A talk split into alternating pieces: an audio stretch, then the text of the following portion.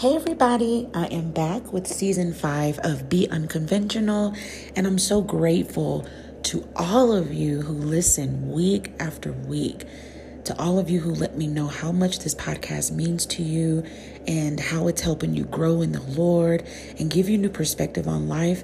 That is what this podcast is all about. So if you're new to the podcast, I encourage you to go back through the seasons and just really be encouraged to walk out and live out of your Christ identity. It's all about going against the grain of society, you guys. So, with that being said, I want to let you know also that we are gearing up to be on YouTube. If you've been listening for the past couple of months, you know that that's been my desire. I'm learning what I need to learn, getting the equipment that I need to get so that I can take this podcast to YouTube. So please, if you haven't already, go to YouTube and subscribe to the Be Unconventional podcast with Raquita Harper so that you can be one of the first to know when we make our YouTube debut.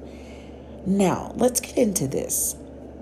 When you get new clothes, I'm pretty sure you're excited to put them on because there's a way that putting on something new makes you feel putting on something new also affects how others see you and feel around you.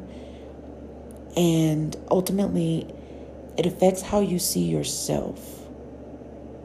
I want to talk to you about putting on God's love. You are now listening to the Be Unconventional podcast, your number one resource for unconventionality.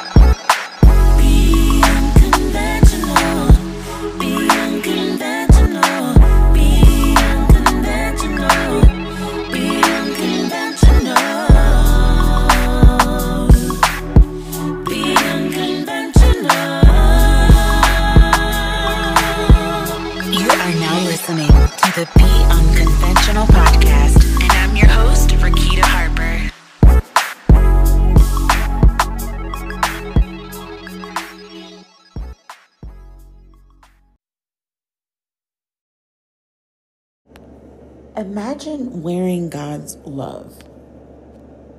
How do you think you would feel if you just wore His love as you wear your clothes?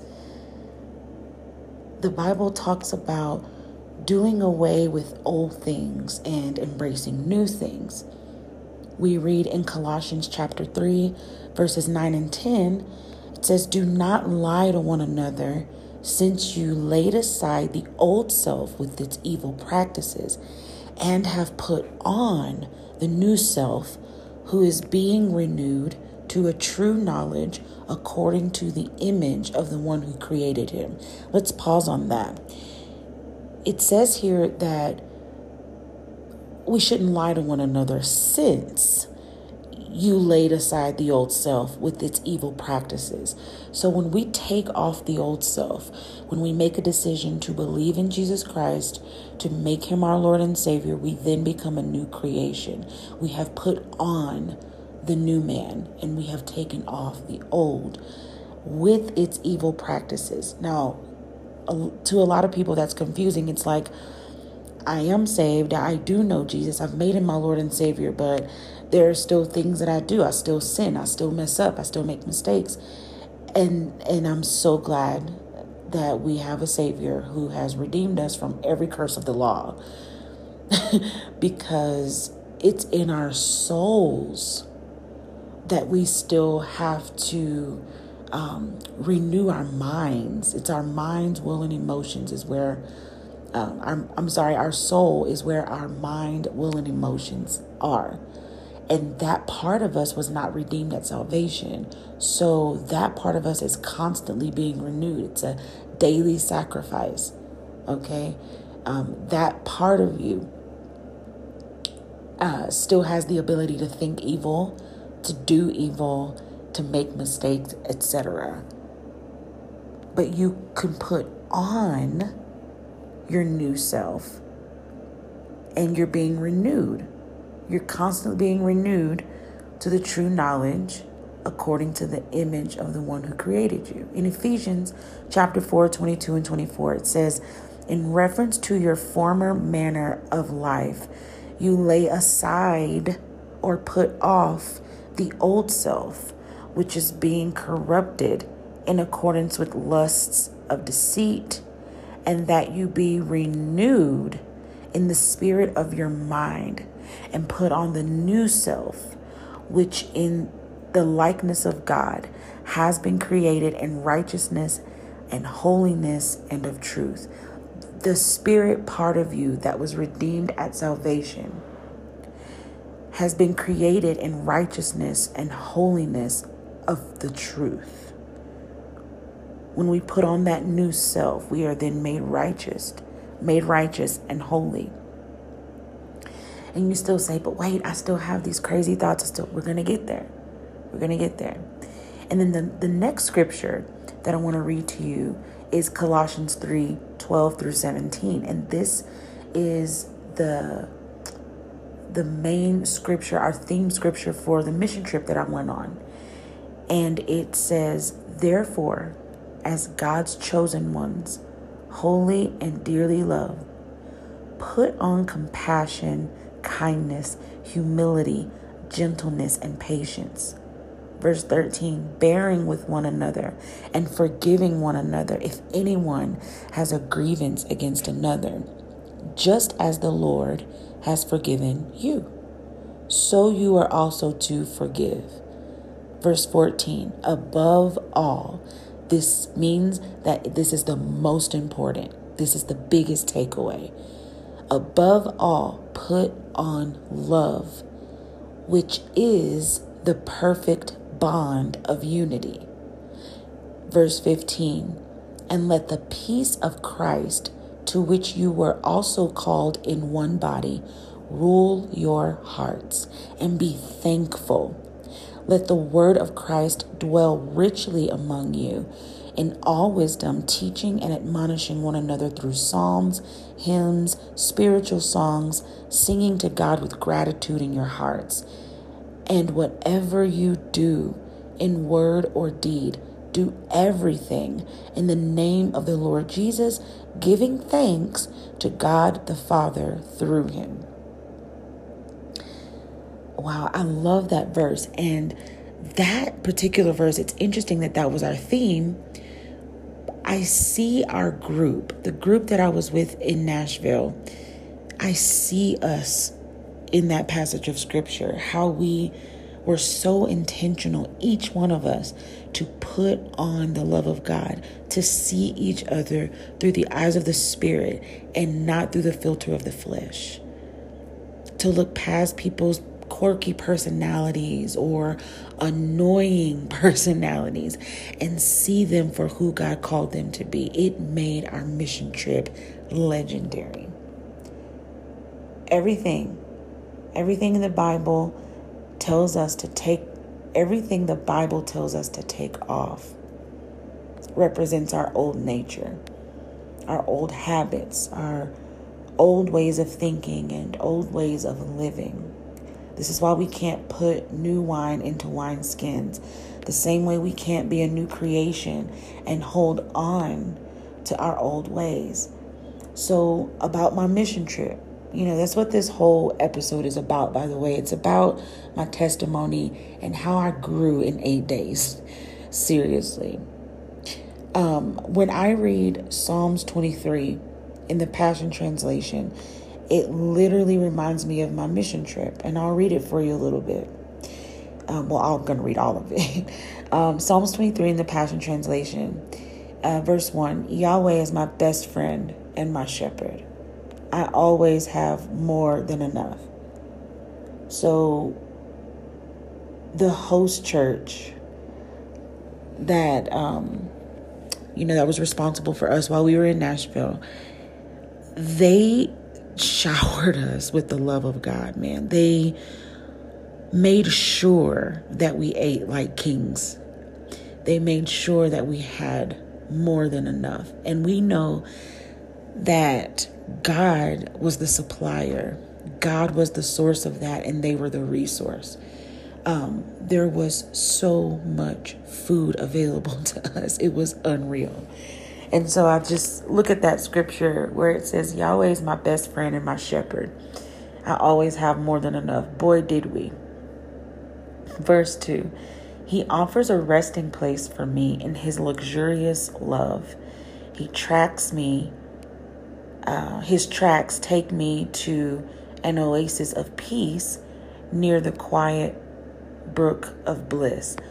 So when it says he offers a resting place for me in his luxurious love, first of all, we were in a barndominium.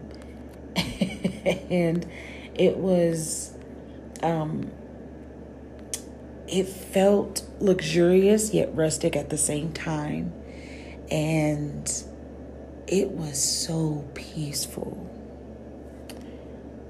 I mean extremely peaceful because that's what my god does his tracks take me to an oasis of peace verse 3 that's where He restores and revives my life.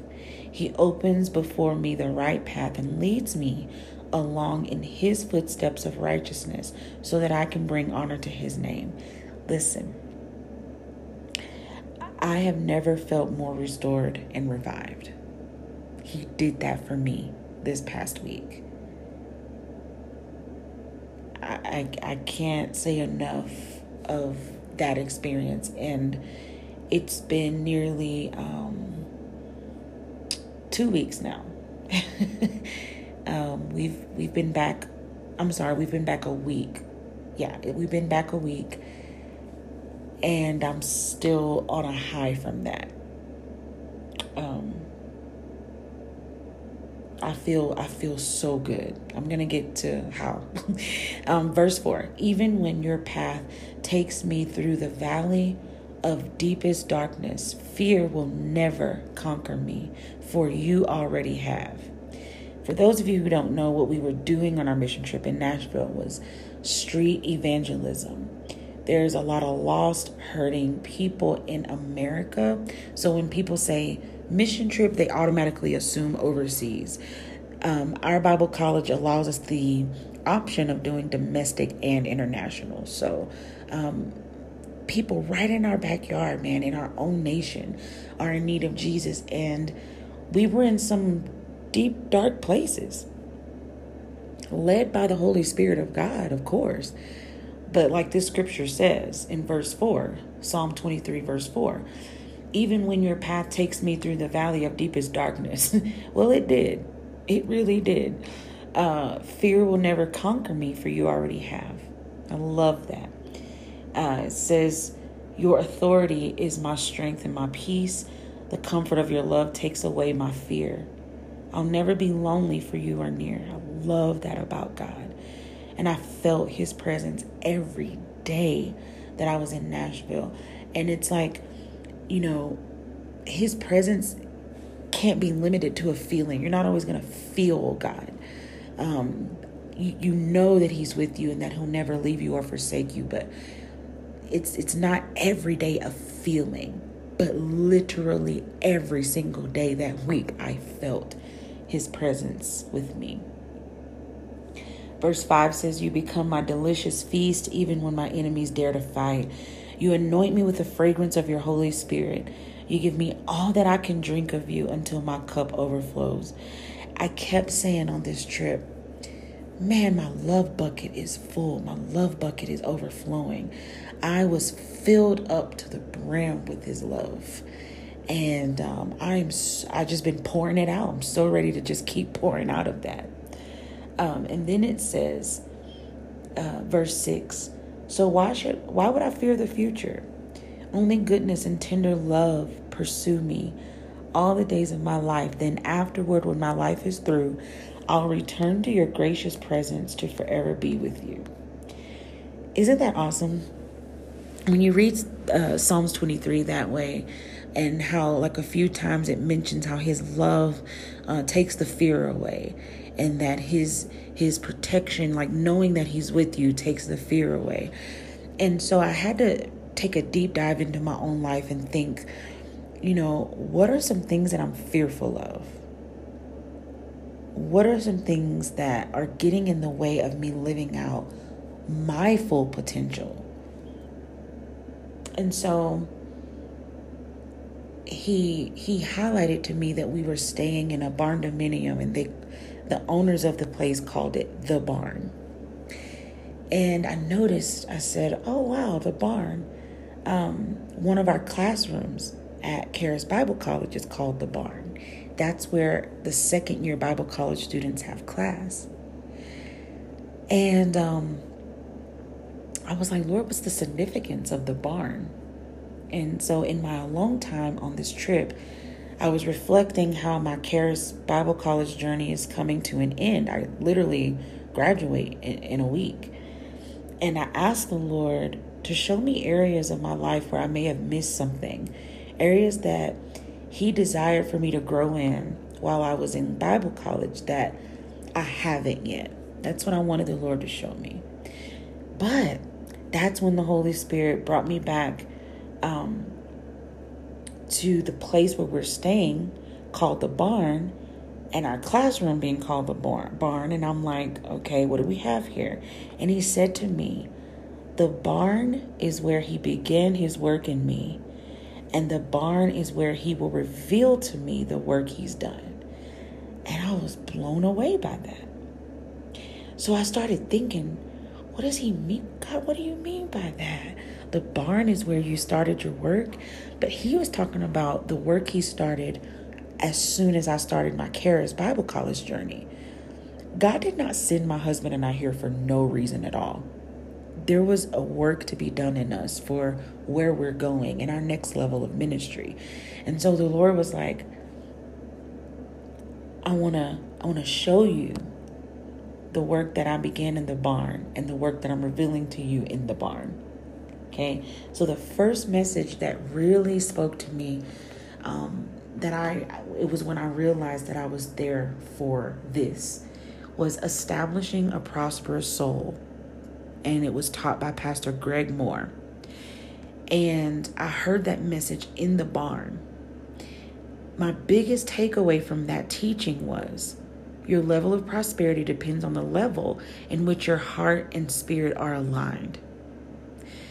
And he was coming from that scripture um, you shall prosper and be in good health, even as your soul prospers. So remember, you guys, we're spirit, soul, and body. Our spirits are redeemed, cleaned, perfect, made one with Christ. And the soul part of us is our mind, will, and emotions. And they have to be renewed to the truth of who Jesus is and his finished work on Calvary.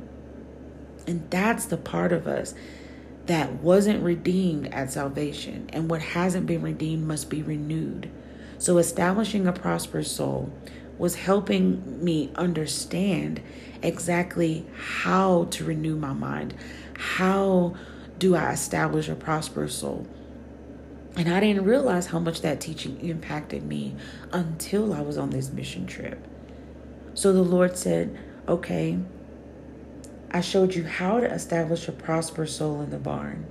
And in this barn in Nashville, I'm going to reveal to you a prosperous soul. And so it was in my soul where all of my worry, anxiety, and fear came from because my spirit is incapable of fearing and worrying. But my mind, my will, my emotions would really get the best of me sometimes. And for me, as long as I can remember, I would fear certain opportunities because I had traumatic experiences where people um, would be very insecure and jealous and uncomfortable whenever I got an accomplishment, won an award, or got an opportunity. And so, as early as, I don't know, maybe elementary school, just always being preferred or always getting parts or um, I was just having fun and doing what I love to do. I was never trying to be in the spotlight. I was never craving it or wanting it. It came with my passion and love for music and performing. And so, as early as I can remember, as soon as I saw that what I brought to the table made people uncomfortable, I cared so much about people that I would just back away. I would bypass opportunities that I really wanted because I knew somebody was going to be jealous, mad, angry, uncomfortable. And so I've carried that care with me for years. I genuinely care about people. And I'm called to people. So it's hard for me not to care for people if I'm called to them. But I was overly concerning myself with what they thought of me. And there was on this trip, on this particular trip, I was able to really be me. You know, I would often say to myself, if the people who hated my guts only knew how much I really wanted to get to know them and how much I had in me to share with them, how much love I have in me to share with them, if they only knew. But on this trip, everybody on my team saw me for who I really was. They saw me in the spirit and not somebody that they just assumed wanted to be the leader, assumed that I wanted the spotlight. No, no, no, no, no, no, no.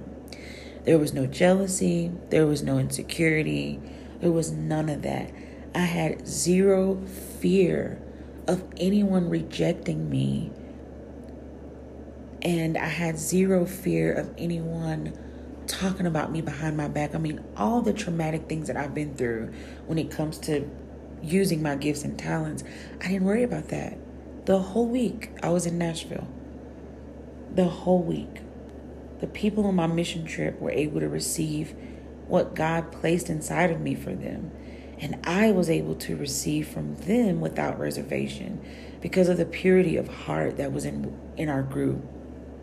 We all put on love, and there was zero fear present to trust and serve one another.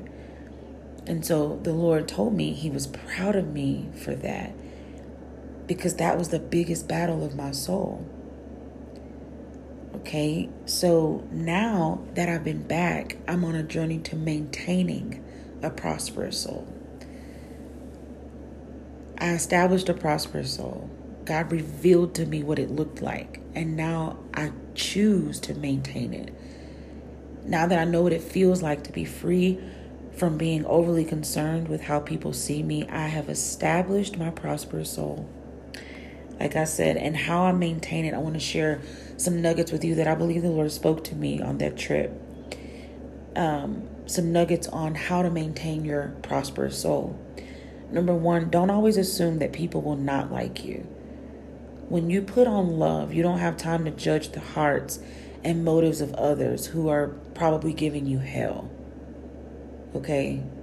Because you would be too busy loving the hell out of them to care.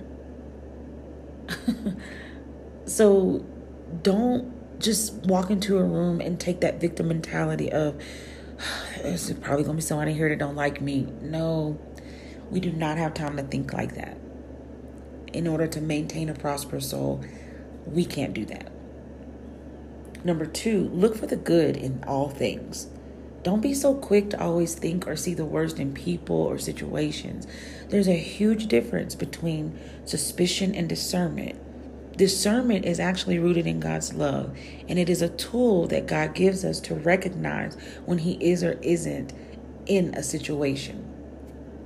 But suspicion is rooted in fear and it is connected to past trauma and past patterns of people who have given us a reason not to trust them. Number three, God did not call you to complain, but to comply. That one hit me hard. When we're constantly complaining, it's difficult to see God at work in our lives. Our compliance does not need commentary in the form of a complaint. Complaining clouds our judgment. Let me give you an example of that. So while we were in Nashville, uh, we separated into groups and we went to help out other organizations. For instance, my group went to a um, um, like a homeless facility. It wasn't like a homeless shelter, but they feed the homeless. They do a lot of work in underserved communities. It was another nonprofit, and we did gardening with them. And so they had like several different projects like who wants to pick up rocks, who wants to lay down hay, and people kept beating me to the easy stuff. I'm like, I just want to do something easy because I don't work outside. I don't work with my hands. I don't like stuff like this. It's hot. You know, I'm already like complaining in my mind. And so the only job left to do was to build chicken coops. And I was like, you got to be kidding me. And so the um, the girl there taught me uh, what I needed to know to finish building these coops. And every time I fixed my mouth to complain, it's like Holy Spirit's blocked it. And I had to choose to see the good in what I was doing. And so I made a point to just start asking questions like, what exactly do you guys do? And how will these chicken coops help? Um, so the way we, we were building these things, it was um, gonna help. Like the chickens would, I guess, eat the grass, and so I guess they wouldn't have to mow as much, and um, we they could get more chickens donated to feed more families. And so I had to look at what I was doing. I'm like, okay, I'm being compliant, I'm being obedient, but I'm complaining.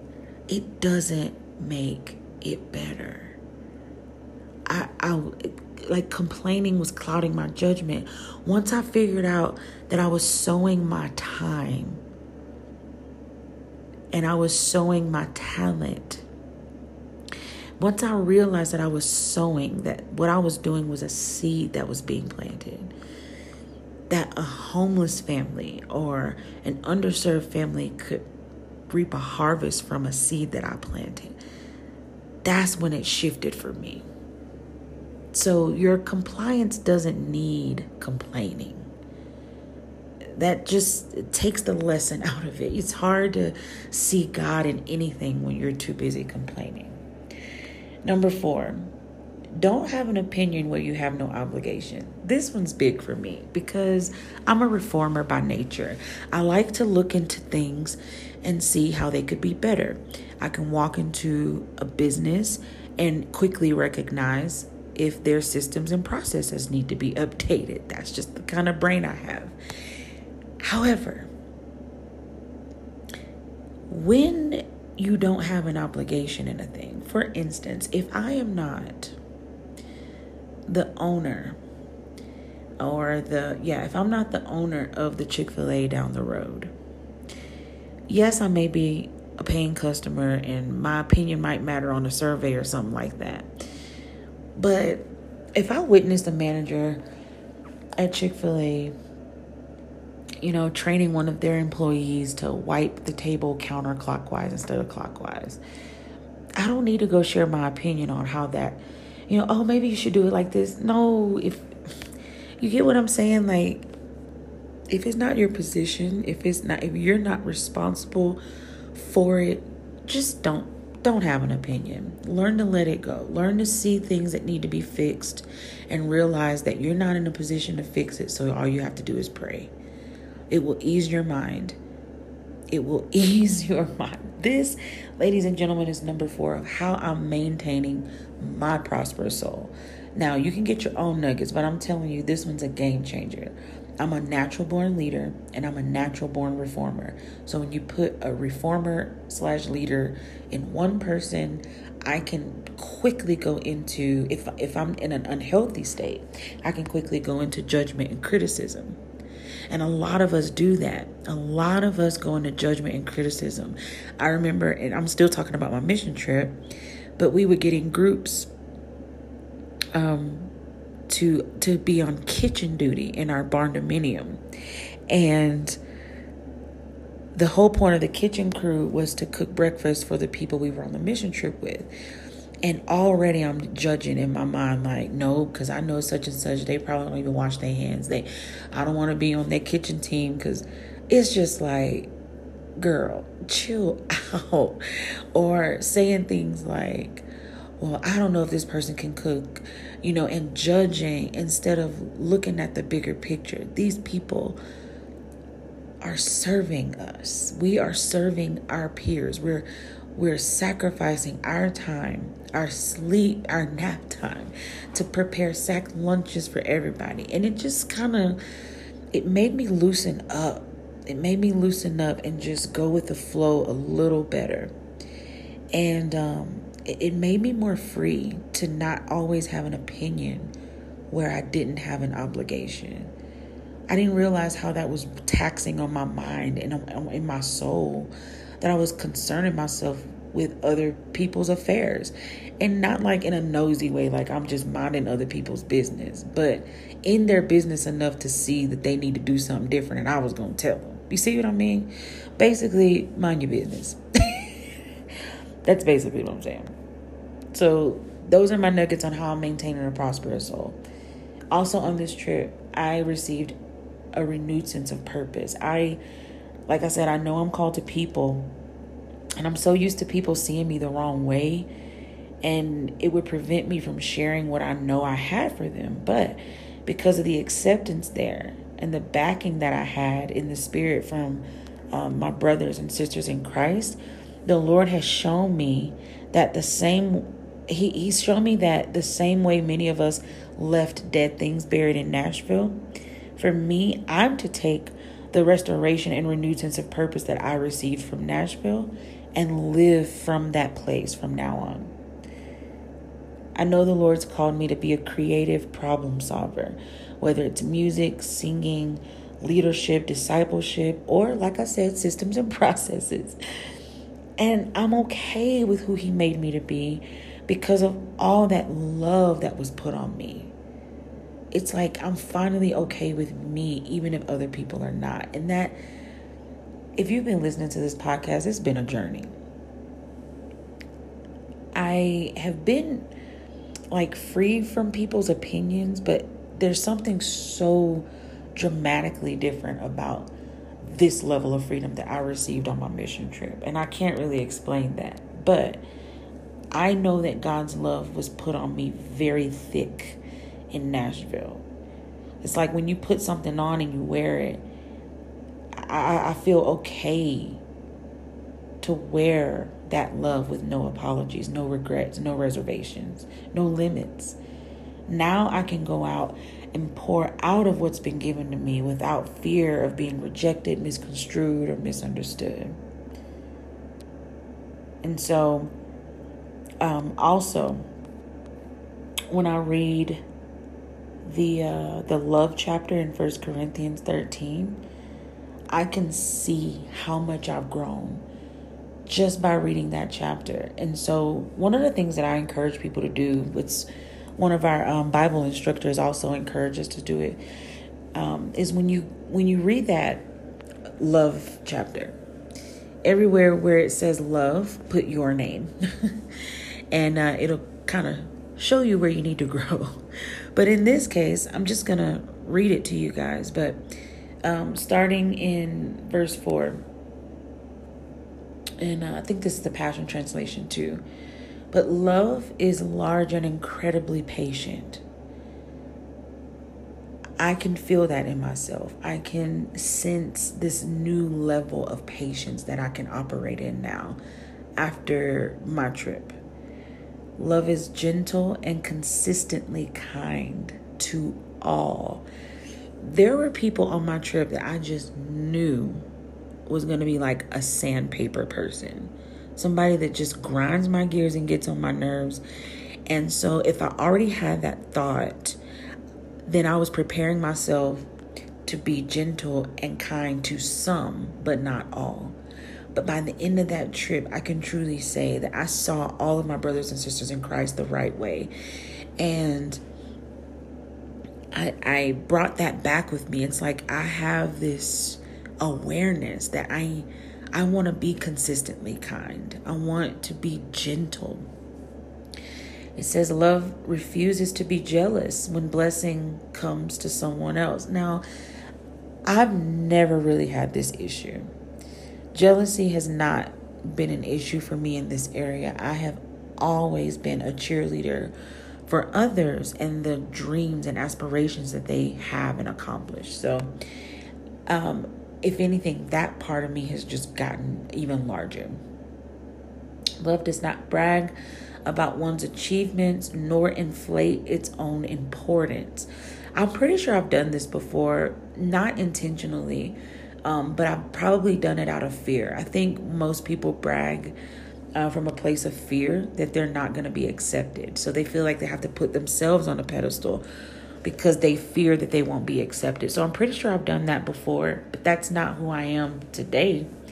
Um, and even more so, not who I am after the Nashville trip. That's for sure. Love does not traffic in shame and disrespect or selfishly seek its own honor. Um, yeah, I don't do that.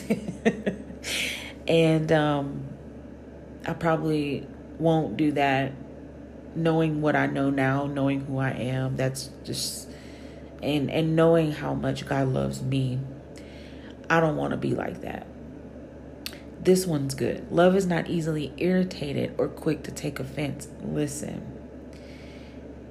I lived in a barndominium with 20 people, half of which before that trip really got on my nerves.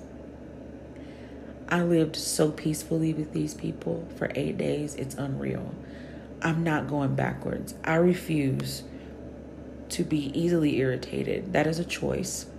And I refuse to be quick to take offense. That is also a choice. If you're offended, it's because you want to be.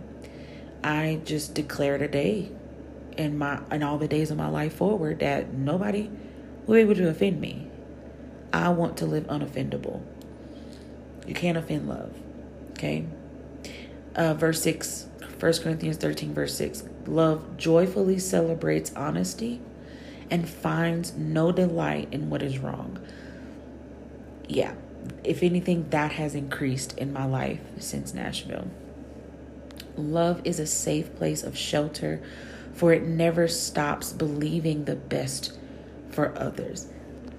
You cannot be selfish and walk in love at the same time. I, part of my renewed sense of purpose is having this deep, um, this deep necessity. It's like a necessity to give what I have, to cultivate, um, to pastor, to shepherd, to disciple people. It's like I know my husband and I have a discipleship ministry on us, but this has intensified since I've gotten back from Nashville. So um, I want I want to see um, others reach their full potential. I have everybody's best interest at heart. And so if you're my friend and you're in my circle, you're connected to me, like you can probably feel that I'm um, much more excited about you than I was before.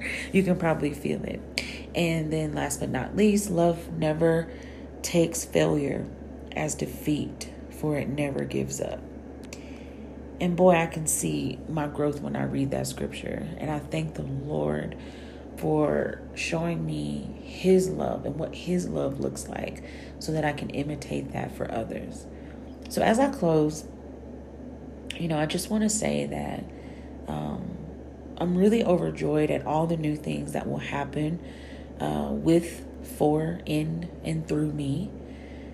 I am way more aware of people's feelings um, and how I may come across to them, you know. But that awareness that I have now, this this heightened sense of awareness of people's feelings that I have, it's not rooted in fear of how they'll perceive me. Because I'm not I'm no longer moved by negative feelings towards me. And I'm not gonna try to manage people's perception of me. But I will take myself out of the center and I will consider the filter that they may be seeing me through and minister to that. In real estate, we called it overcoming objections. Some people may object of me, but the love I have on the inside, this deep well of God's love that I have, will overcome their objections. And I and they may still not like me, but I'm not I'm not going to be moved by that at all. So I hope you guys enjoy listening to my testimony about this mission trip and um, hopefully in the coming weeks I will be able to bring some of my mission team on so they can share from their perspective what it meant to put on love. So, yeah, I will talk to you guys next week. But before we go, let's pray.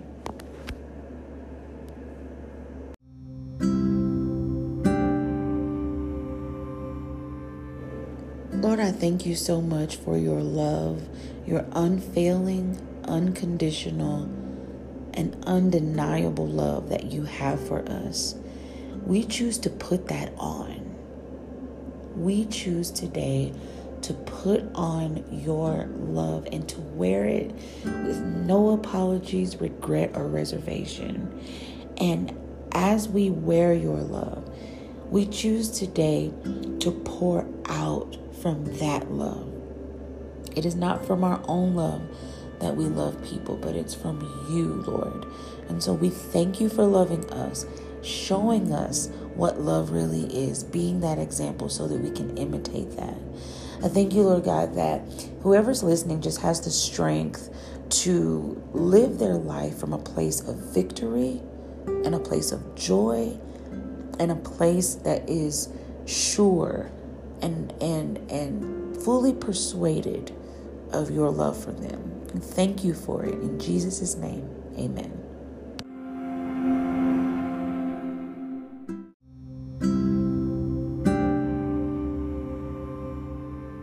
If you're listening to today's podcast and you haven't received Jesus as your Lord and Savior, I want to invite you to do that.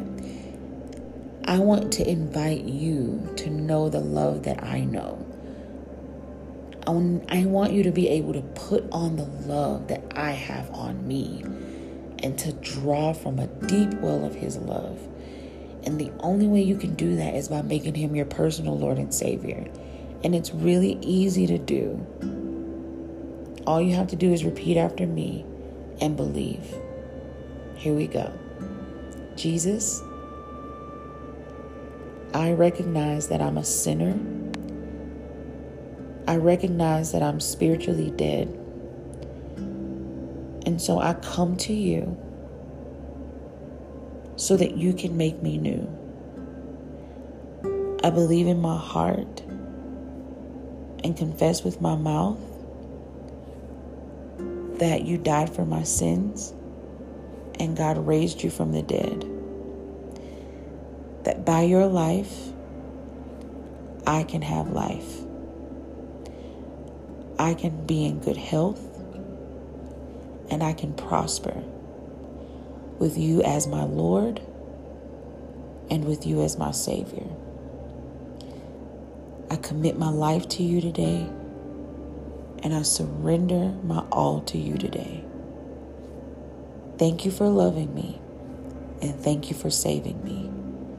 In your name, Jesus, I pray. Amen. And like I always say, just like that, welcome to the kingdom of God. Today is the first day of the best days of your brand new life.